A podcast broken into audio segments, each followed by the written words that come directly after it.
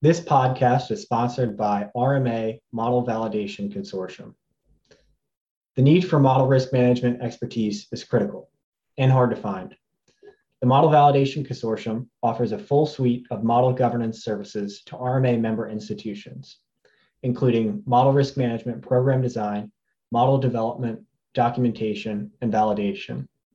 Turn to RMA Model Validation Consortium to support your institution with high quality model validation services at a competitive price point. Learn more at rmahq.org. Taking third party due diligence to the next level. Welcome to RMA's podcast series. This is Linda Tuck Chapman, CEO of Third Party Risk Institute. I'm a former Chief Procurement Officer and Head of Third Party Risk Management in three major financial institutions. I'm a long-standing management consultant, an author, and an educator. So, over time, I've become a deep subject matter expert in third party relationship and risk management. And the second edition of my book, Third Party Risk Management Driving Enterprise Value, is published by RMA and it was just released and available on Amazon and on RMA's website at a preferred price for member institutions. In this podcast, I'll talk about four complementary but different types of third party due diligence. The first is procurement related due diligence, which is part of the sourcing process. The purpose of this type of due diligence is to evaluate which company offers the best solution to meet your business needs. This means best fit for purpose, competitiveness, corporate history and track record, best value for money, and alignment with your firm's corporate values, including ESG. ESG is a term that means environmental, social, and governance, and it's the new measures of success for corporations, not for profits, and countries alike. Trillions of dollars are committed to ensuring the perpetuation of ESG principles. According to Larry Fink, CEO of BlackRock, to prosper over time, every company must not only deliver financial performance, but also show how it makes a positive contribution to society. This element of due diligence, which is the procurement related due diligence, is obviously led by the procurement team on behalf of the business, who are active participants in the process. Now, if you haven't already reached this conclusion, I'd like to encourage you to recognize your procurement professionals as risk specialists. The second type of third party due diligence is third party vetting.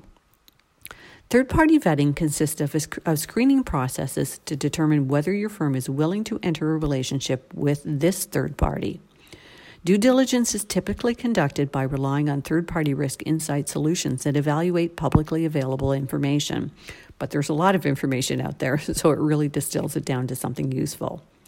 Third party vetting should consist of the following steps evaluating the financial health of the third party, sanction screenings, and there are three types uh, there are com- company officers, right? Bad actors, sanctioned countries, countries that your country does not wish uh, you to do business with, and politically exposed persons. Now, you should also consider the litigation history of the third party. There are many, many companies that offer some or all of this information via customer portals with package and cost effective solutions that rate financial health seek name matching uh, force sanctions, and present dates and summaries of litigation. And the litigation information, it may or may not be relevant, but it's good to know what type of litigation the third party has been involved with and whether that would affect you. So this important work is typically consigned to the, uh, assigned to the procurement department or the third party risk management program office. Regardless of which function leads these activities, I've come up with some very helpful workflow management tips that have, are proven to work over time. First is consider limiting third party vetting to one finalist company or at the most top two. If you're not intending to do business with them, you know, you need to get through that sourcing and procurement process.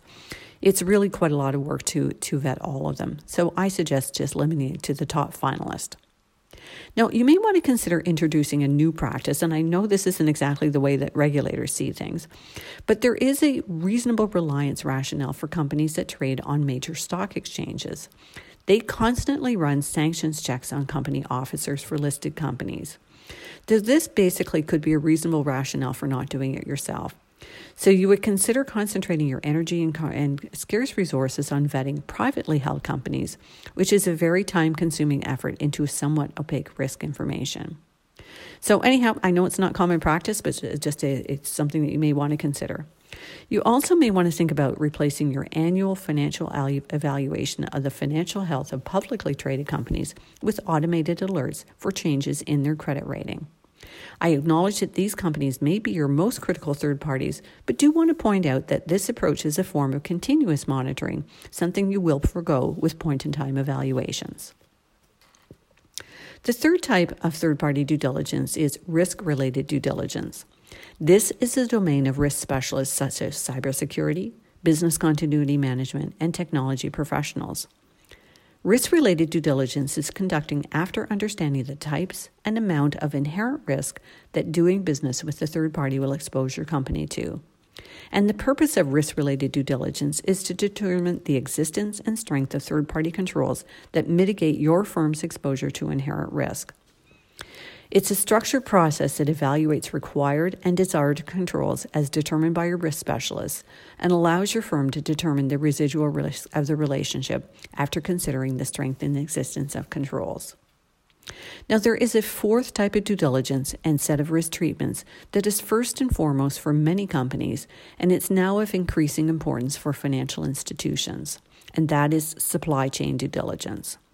Now, supply chain due diligence is something that's often thrown around as it relates to third party, but supply chain due diligence, in my opinion, is distinctly different from procurement related due diligence, third party vetting, and risk related due diligence, which is looking at the existence and strength of uh, controls.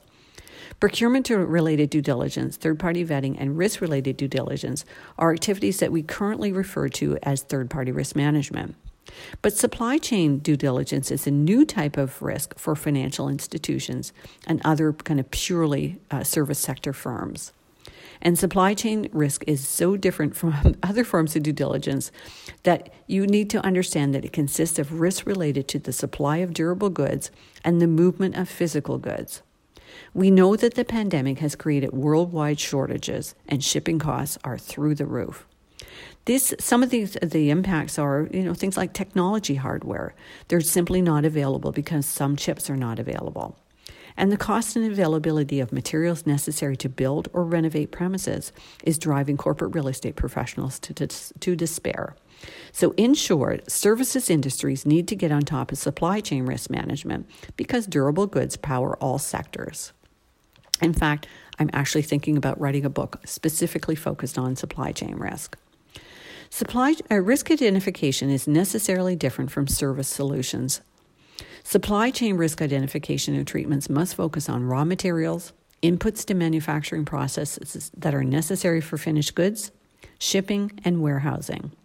Supply chain risk due diligence is integral to business strategy and should be integrated into your sourcing and procurement activities where it applies. Risk treatment should identify and evaluate alternate sources of supply, the availability of and cost of transportation of materials and goods, the location and accessibility of warehouse solutions, delivery schedules, quality, access, and so on. So, supply chain risk is actually something we do need to spend more time on. This is Linda Tuck Chapman, CEO of Third Party Risk Institute. We provide training and education in third party risk management, including Certified Third Party Risk Management Professional, C3PRMP. It's the global gold standard, and our graduates earn 66 CPE credits. Thank you for tuning in and listening to RMA's podcast series.